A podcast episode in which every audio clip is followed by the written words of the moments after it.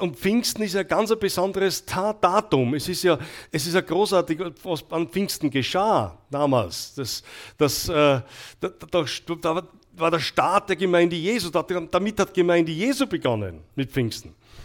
Und ähm, es ist etwas, das eigentlich schon im Alten Bund vorkommt, so 1425 Jahre vor Christi, Christi wurde das erste Pfingstfest einge, einge, äh, ange, eingeführt, ja, damals unter den Israeliten. Und das hat sich dann gehalten bis heute und hat sich dann, ist dann im, eben vor etwa 2000 Jahren jetzt, ist es ganz, ganz speziell, hat es diese Bestimmung bekommen, für das Gott immer gestanden hat. Da soll, soll Gemeinde Jesu gebaut werden. Und diese Verheißung hat sich erfüllt Pfingsten damals. Und äh, gilt heute noch. Aber die Frage ist jetzt für uns, wie gehen wir damit um? Ja, was ist Pfingsten für uns heute? Was bedeutet Pfingsten? Und wenn man so ein bisschen reinschaut äh, in die Zeitungen oder schaut, was im Umfeld von Pfingsten passiert, Pfingsten, ja toll, das sind alle Traditionen, alle Gebräuche, die es so gerade gibt. Ich weiß nicht, 100.000 oder so wie Bräuche, die sich da, Brauchtümer, die sich entwickelt haben und Pfingsten, die heute gemacht werden. Aber wenig wirklich der Kern der Sache. Ja, wenig der Kern der Sache. Ja.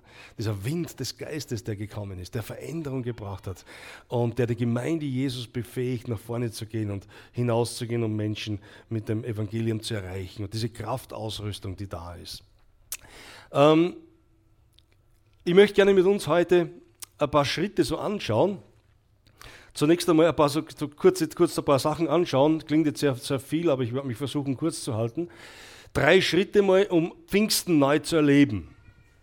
Also ich gebe heute vielleicht mehr nur Überschriften und ein paar Gedanken dazu, aber einfach so, so ein, wenig hinein, ein wenig hineinzuführen in Pfingsten. Äh, drei Schritte mal, dann drei Beispiele, in denen die Verheißung Gottes zum Erlebnis wurde und Auswirkungen zeigten, wenn wir uns anhand der Bibel drei, nur drei Beispiele anschauen. Und schließlich dann noch drei To-Dos zur Erfüllung der Verheißungen Gottes. Ja. Das soll dann praktisch auch zum Mitnehmen für uns heute noch sein. Nun, das Erste, drei Schritte, um Pfingsten zu erleben. Das Erste ist Gehorsam. Das kriegen wir schon eingetrichtert, wenn wir klein sind. Du ja, brav sein, gell? gehorch deinem Vater und deiner Mutter. Und von Anfang an lernen wir Gehorsam. Wir leben heute in einem Zeitalter, wo Gehorsam eine Frage ist, also ein Fragezeichen immer hat. Was bedeutet das und wem Gehorsam zu sein? Es wird ja alles so hinterfragt. Ne? Und Jesus befahl seinen Jüngern damals, da, als sie in Jerusalem waren, das war nach seiner also nach der Auferstehung bereits, also gen Himmel gefahren ist, da hat er ihnen gesagt, hey, bleibt in Jerusalem und wartet auf die Verheißung des Vaters, die kommen wird. Das war ein klarer und eigentlich recht einfacher Auftrag, oder? Das ist nicht schwierig zu halten. Wart einfach mal in Jerusalem, bleibt einmal und wartet. Gut, warten hat so seine Sache, gell? Warten da mal gar nicht gern wenn man auf irgendwas Besonderes wartet, das ist nicht immer so, so leicht, das kann ja lange dauern. Und ich habe mir vorgestellt, also, dass die Jünger gesagt haben, zum, zu Jesus gesagt haben, du Meister, äh, vor 855 Jahren hat Joel gesagt, dass der Geist Gottes ausgegossen wird. Meinst du das ernst, dass das jetzt wirklich ist? Oder dauert es noch mal 800 Jahre? Sagen wir ja auch, nicht heute. Jesus sagt, ich komme bald. Ja, Jesus, vor 2000 Jahren hast du das gesagt. Gilt das heute auch noch?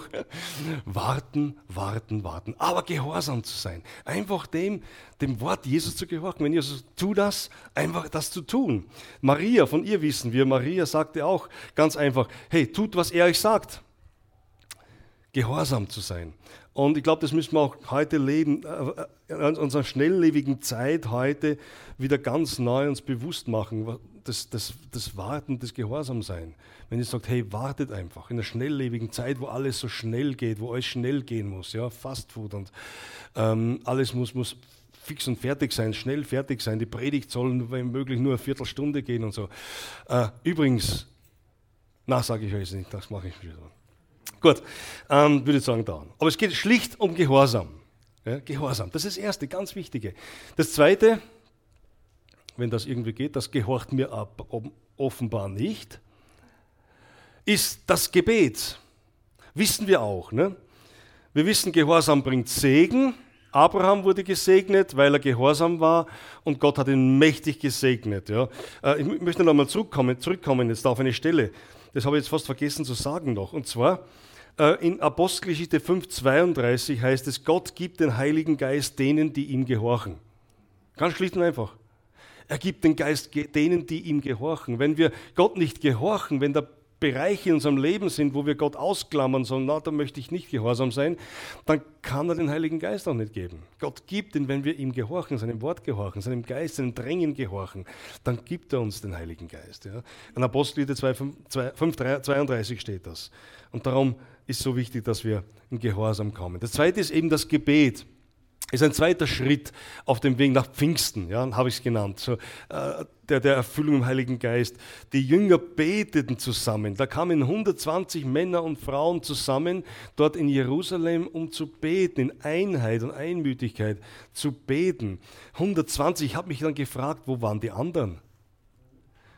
Es waren mehr als 120, die Jesus nachgefolgt sind. Da waren ja Hunderte. Ne? Äh, beim Einzug nach Jerusalem damals, da, wie es die Palmenzweige ausgelegt haben, da waren ja nicht nur 120 da. Das waren Hunderte, wenn nicht Tausende, die Jesus nachfolgten. Es waren mindestens 5000 Männer, die gespeist wurden damals, die zugehört haben bei der Predigt. Dann später nochmal 4000 plus die Familien. Es waren Tausende Menschen, die Jesus irgendwie auf irgendeine Weise nachgefolgt sind. Aber in Jerusalem zum Gebet waren nur 120. Ja. Und die wurden erfüllt im Heiligen Geist. Sie kamen da, um zu beten, um zu erwarten. Äh, da stellt sich noch eine wesentliche Frage für alle die, die sich da ein bisschen theologisch mehr, mehr äh, hineinarbeiten möchten. Mich, mich, hat die Frage bewegt, bewirkte das Gebet, dass Gott seinen Geist sandte, das Pfingsten damals geschah. War es das Gebet? War es nicht schon beschlossene Sache? Verheißung, es wird kommen, der Tag, wo Gott seinen Geist ausgießen wird? Sollte das Gebet oder das Nichtgebet die Sache verschieben können. Sagen, okay, wenn die Leute nicht gebetet hätten, die 120, dann wäre es nicht passiert. Dann wären wir heute arm dran. Dann wäre der Heilige Geist noch immer nicht da. Wäre es so? Ich glaube nicht. Die Bibel spricht, dass Gott seine festgesetzten Zeiten und Zeitpunkte hat. Da, wo er seine Dinge durchzieht, ob wir wollen oder nicht. Er hat seine festgesetzten Zeiten. Und das war ein festgesetzter Zeitpunkt, den wir nicht beeinflussen können. Pfingsten geschieht auch ohne die Jünger. Oder würde geschehen sein, auch ohne die Jünger damals. Aber das Gebet bewirkte, dass die Jünger für den Heiligen Geist vorbereitet waren. Die waren vorbereitet. Die waren mit dabei. Gebet führte sie zusammen im Geist, öffnete ihre Herzen dafür, auch für die Gegenwart Gottes. Und sie erlebten es persönlich. Pfingsten geschieht auch ohne unser Gebet. Aber Pfingsten erlebt man nicht ohne das Gebet. Und darum geht es, dass wir im Gebet vor Gott sind, um Pfingsten ganz neu zu erleben. Und ich sage euch was. Ich wünsche mir dieses Pfingsten, ähnlich wie damals in Jerusalem, wie es ja vor ein bisschen über 100 Jahren jetzt geschehen ist, bei der Pfingstbewegung, als die Pfingstbewegung entstanden ist, dass es wieder neu geschieht. Heute. Ich warte jeden Sonntag drauf. Wisst ihr, ah, da sind wir nicht an ein Datum gebunden. Ne? Aber es ist Pfingsten, wir feiern Pfingsten und ich möchte auch heute nach, dem, nach der Predigt noch Gelegenheit geben, dass wir, für, dass wir beten hier vorne. Beten um die Kraft des Heiligen Geistes, um die Erfüllung im Heiligen Geist. Aber ich glaube, dass Gott es tun will. Aber wir beten und wir erwarten. Das ist das Dritte. Nämlich Vertrauen auf das Wort Gottes zu haben. Und als er mit ihnen versammelt war, befahl er ihnen, sich nicht zu entfernen von Jerusalem, auf die Verheißung des Vaters zu warten, die er sagte, ihr von mir gehört habt. Das heißt, wir müssen lernen, dem Wort Gottes einfach zu vertrauen. Ja. Dem Wort Gottes Vertrauen zu stellen, die Worte Jesus ernst zu nehmen, so wie Maria das eins gesagt hat. Ne? Hey, was immer er sagt, das tut der Hochzeit zu Kana, ganz am Anfang, das erste Wunder, das Jesus wirkte. Und sie kamen alle, alle zu Maria und sagten, Maria, Maria, was sollen wir tun? Maria, was ist da? Und, so weiter. Und er sagte, was immer er ich sage, tut. Gilt heute übrigens auch noch so. Ja. Die ersten Christen glaubten an die Schriften. Sie glaubten, dass die Schriften erfüllt werden und erfüllt werden würden. Petrus steht dort im Obersaal vor den 119 Leuten, also waren 120 Leute, vor 119 Leuten steht er dort und sagt, ihr Brüder, Schwestern, die Schrift muss erfüllt werden, die durch den Heiligen Geist durch, durch, David schon vorhergesagt worden ist. Also es muss erfüllt werden. Das Wort Gottes ist ernst. Und ich glaube, wir sollen das Wort Gottes wirklich ernst nehmen. Darum haben wir das Wort Gottes. Wir sollen das ernst nehmen und glauben, wenn Gott sagt, dann wird es geschehen. Ich möchte drei Beispiele mit uns anschauen in denen Verheißung Gottes zum Erlebnis wurde. Erstens beim Missionsbefehl zunächst einmal. Beim Missionsbefehl Jesus sehen wir zunächst einmal so eine Anordnung, Verheißung. Er sprach zu ihnen, geht hin in die ganze Welt, predigt das Evangelium der ganzen Schöpfung. Das war die Anordnung, das war das Wort Gottes an, an die Jünger damals, an die Apostel. Hey, geht hin und predigt. Was war das Erlebnis, die Tat? Sie taten es, sie folgten dem Wort Gottes. Jene zogen aus und predigten überall. Das war, sie, sie folgten, sie gehorchten und taten das, was Gott ihnen sagte, was Jesus ihnen sagte. Und die Auswirkung, Ergebnis war, während der Herr mitwirkte durch das Wort, durch die darauf folgenden Zeichen bestätigte. Das heißt, ganz ein einfaches Schema, einmal eins des Christenseins. Ist gar nicht schwer, ne? Christsein ist eigentlich gar nicht so schwer. Ähm, es ist, ein es ist wie ein ABC, ne? also einmal eins. Da ist die Verheißung Gottes oder die Anordnung Gottes. Wenn wir es tun, erleben, dann gibt es Auswirkungen. Das, ist, das zieht sich eigentlich durch die ganze Schrift hindurch. Wir sehen, wie Gott wirkt, durch Menschen wirkt und wie er uns Menschen gebraucht, mit hinein in diesen Heilsplan Gottes hineinzuführen. Das Zweite ist, was um die Ausrüstung des Heiligen Geistes geht oder um die Geistestaufe geht. Hier haben wir die Anordnung, die Verheißungen eigentlich. Die Verheißung im Alten Testament bei Joel schon im dritten Kapitel von, von Joel, dort, wo es heißt, dass er seinen Geist ausgießen wird in den letzten Tagen auf alles Fleisch, eine großartige Weissagung. Dann bei Johannes dem Täufer in, in Matthäus 3,11, wo er sagt, ich taufe mit Wasser, aber der, der nach mir kommt, wird euch mit Heiligen Geist taufen, also Jesus, er wird es tun. Und Jesus selbst kündigt es an in Apostelgeschichte 1, 5 und 1, 8, nämlich mit dem Ziel, dann Zeugen Jesu Christi zu sein. Ihr werdet nicht, nicht nach wenigen Tagen, ihr werdet erfüllt werden im Heiligen Geist. Dann die Tat, sie wurden alle mit dem Heiligen Geist erfüllt. Das heißt, das Erlebnis ließ nicht auf sich warten.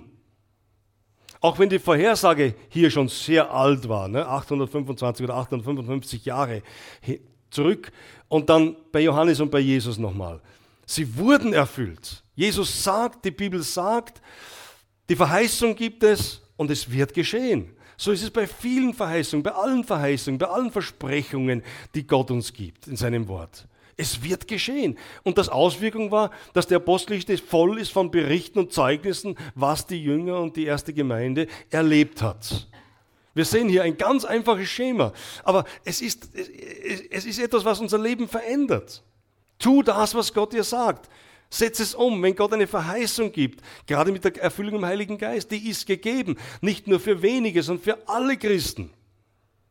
Ich will euch mit Heiligen Geist taufen oder wie es ja heißt, auf alles Fleisch. Und so viel mir bekannt ist, sitzen wir alles hier mit Fleisch, oder? Haben wir alle Fleisch. Alle Menschen.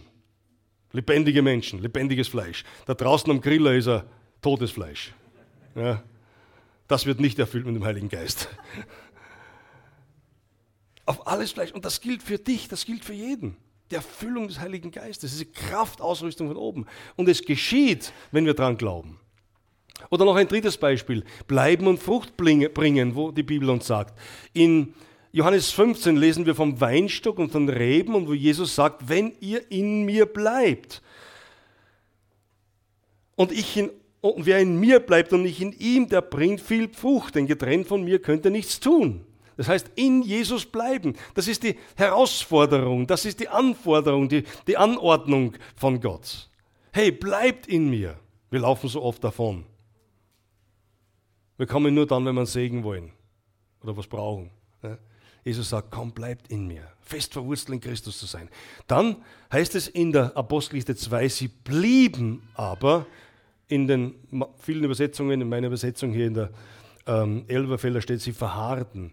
Sie verharrten, sie blieben aber in der Lehre der Apostel, in Gemeinschaft, im Brechen des Brotes, in den Gebeten. Das heißt, sie blieben in dem, was Jesus sagte. Sie blieben in Jesus. Und die Auswirkung war, es geschahen viele Zeichen und Wunder. Ganz schlicht und einfach. Wir müssen Christentum nicht wissenschaftlich unbedingt erklären, auch wenn ich glaube, dass Christentum auch wissenschaftlich erklärbar ist, ja, weil da so viel drinsteckt, weil Gott ist der Gott der Wissenschaft. Ne? Ähm, das ist, ja,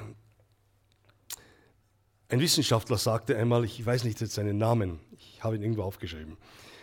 Ähm, er sagte, wenn man vom Becher der Wissenschaft den ersten Schluck nimmt, wird man Atheist. Aber im Grunde des Bechers, da wartet Gott auf ihn. Das ist interessant. Im Grunde des Bechers, da ist Gott. Ja? Trink ihn nur zu Ende und dann findest du Gott. Und es gibt viele, mittlerweile viele gläubige Wissenschaftler, die, die nicht gläubig angefangen haben, aber dann durch die Wissenschaft sich Christus bekehrt hat. Gibt es eine ganze Menge mittlerweile schon. Und, aber versteht ihr, es ist ganz einfach. Wir müssen nicht Wissenschaft oder Theologie studieren, sondern das tun, was Gott uns sagt. Die Verheißung, hey, wir bleiben in Jesus. Ich bleibe in ihm und es wird, Gott wird das zum Segen setzen. Und ich komme schon zu den letzten drei To-Dos heute, nämlich zur Erfüllung der, der, der äh, Verheißungen Gottes. Das erste ist Erwartung. Ich sagte schon, warten kann unangenehm sein. Also hier wird uns von Wartenden berichtet in Apostelgeschichte 1, die haben gewartet, es waren zehn Tage. Nun, äh, war damals auch schon eine schöne Zeit, aber im Gegensatz zu 855 Jahren ein kurzer Zeitraum. Für uns heute ist zehn Tage zusammen sein. Ich weiß nicht, wie es uns da geht. So ohne etwas zu tun, ohne Laptop, ohne irgendwas anderes Arbeitsmaterial, ohne Buch, ohne irgendwas. Zehn Tage einfach nur zusammen zu sein. Wartet auf die vergangene Freizeit, die kommt bald. Ja? Da haben wir eigentlich ein, Schwimm ein Schwimmbecken, das hatten die auch noch nicht. Ne? Okay, warten kann schon ganz schön schwierig sein. Aber hier heißt es, sie kamen zusammen und es wird angedeutet, ähm, genau, und sie blieben dort, sie blieben und warteten. Also ein erster ganz wesentlicher To-Do, wenn wir, wenn wir jetzt, wenn wir Erfüllung im Heiligen Geist erleben wollen, wenn wir Pfingsten wieder neu erleben wollen, ist einfach das Warten. Warten auf ihn, warten, was Gott tut. Und wir haben gesehen, die Verheißungen Gottes erfüllen sich. Was Gott sagt in seinem Wort trifft ein. Es gilt auch für dich, für jeden von uns. Und wann was geschieht, liegt nicht in unserer Macht aber es liegt daran, dass wir in Erwartung vor Gott leben, dass wir, äh, um Gottes Verheißungen zu empfangen, einfach in Erwartung vor Gott leben. Das ist, glaube ich, ganz wichtig. Das Zweite ist, diene Gott mit den Gaben, die er dir gegeben hat.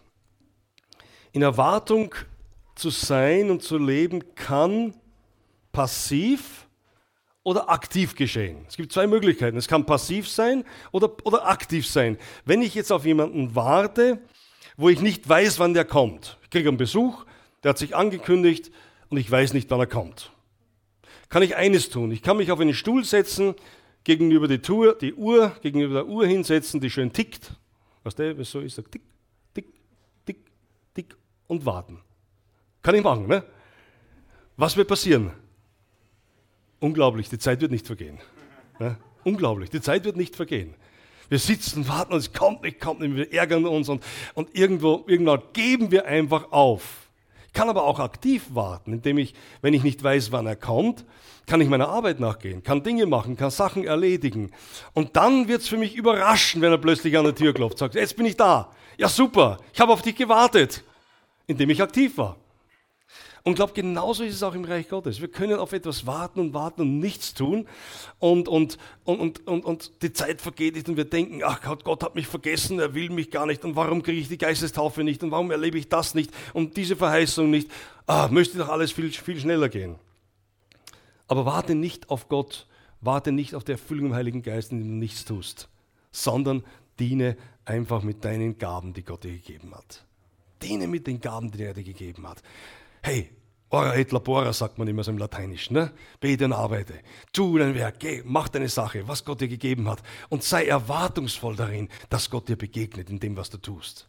Ist oft so, dass da, wo wir den ersten Schritt oder Schritte gehen, uns Gott entgegenkommt. Wenn wir nur immer warten und warten äh, und nichts tun, kann, kann Gott uns nicht entgegenkommen. Das ist ganz wichtig. Und das Dritte, was ich noch mitgeben möchte, ist, strecke dich aus nach den geistlichen Gaben. Das sollen wir auch tun strebt nach der Liebe, eifert aber nach den geistlichen Gaben. Ja. Streben danach. Wir hatten in diesem, im Frühling ja, einige Bibelabende mit dem Thema über die geistigen Gaben und da kam das sehr stark raus, dieses, dieses Verlangen danach. Hey, ich möchte diese Gaben des Geistes haben, ich möchte damit dienen. Und, und wisst ihr, genau um das geht es hier. Ähm, Gott möchte, dass wir uns nach diesen Gaben ausstrecken. Jeder einzelne von uns ausstrecken nach diesen Gaben, die Gott gegeben hat. Und dann einfach in diesem Ausstreben bereit sind, dass Gott uns immer wieder neu beschenkt. Ja? Eifere darum, bete wie ein Weltmeister. Lass keinen Augenblick vergehen. Du sagst, hey, ich möchte Menschen dienen, ich möchte der Gemeinde dienen, ich möchte Gott dienen, ich möchte da sein mit den Gaben, die Gott mir gegeben hat. Und wenn du noch nicht im Heiligen Geist erfüllt bist, trotzdem eifere nach den geistlichen Gaben. Strebe danach. Und ich glaube, dass Gott überraschenderweise kommt in dein Leben hinein. Und dich neu erfüllt mit dieser Kraft oder erstmals erfüllt mit dieser Kraft. Bin ich überzeugt. Und ich komme zum Schluss und möchte jetzt dann noch einfach die Gelegenheit geben, für Menschen zu beten. Dass wir, dass wir wirklich für Menschen beten, auch heute Vormittag, und erwarten im Glauben, erwarten, dass, dass Gott dich erfüllt heute. Pfingsten ist keine emotionale Sache. Pfingsten ist etwas, wo wir zuerst Emotionen aufbauen müssen und Gefühle hervor, hervorholen oder graben müssen oder, oder durch die Musik Gefühle machen müssen, um, um in eine Atmosphäre zu kommen, wo Geistes, Gottes Geist wirken kann. Ich bin überzeugt, dass Gottes Geist gerade im Lobpreis und Anbetung wirkt. Da bin ich überzeugt davon. Aber es kann ganz trocken geschehen. Es kann einfach da geschehen, wo du sagst, Gott, ich will, ich bin da. Das ist seine Verheißung. Wie wir gesehen haben in den Beispielen. Hey, Gott, ich will, ich bin bereit. Du erlebst es und du wirst Auswirkungen erleben. Ja? Ähm, das möchte ich uns einfach mitgeben. Gehorsam, Gebet, Vertrauen auf das Wort Gottes. Denke daran. Gehorsam Schritt. Gott, ich vertraue dir. Wisst ihr, und, und diese, diese Gaben des Heiligen, oder, oder diese Erfüllung im Heiligen Geist war ja nicht für eine Elitegruppe. Die 120 waren keine Elite die sich Gott sammelte. Er sagte so, du, du, du nicht. Ne? Es war keine Elite. Es waren einfache Menschen. Und da waren ein paar dabei, die haben so ihre Fehler gehabt. Ne? Sie haben auch dann während dieser, während dieser Zusammenkunft haben sie auch ein paar Fehler gemacht. Ne? Die haben dann jemanden gewählt. War nicht im Plan Gottes, dass sie dann einen, einen Apostel wählen. Gell?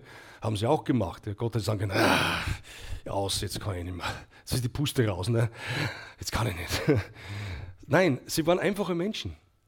Gott, Gott, Gott steht zu seinem Wort. Wenn du die ausstreichst und auch sagst, hey, ich will auch, dann wird Gott dir begegnen. Ob heute, ob morgen, ob übermorgen. Hey, das steht in seiner Zeit. Aber wir werden, du wirst es erleben. Aber sei einfach glaubensvoll. Also ähm, vertrau, vertrau dem Wort Gottes. Verheißungen annehmen, tun, bringt Erfüllung. Ja? Die Verheißungen, die Gott dir gegeben hat in deinem Leben, die Gott uns im Wort Gottes gegeben hat.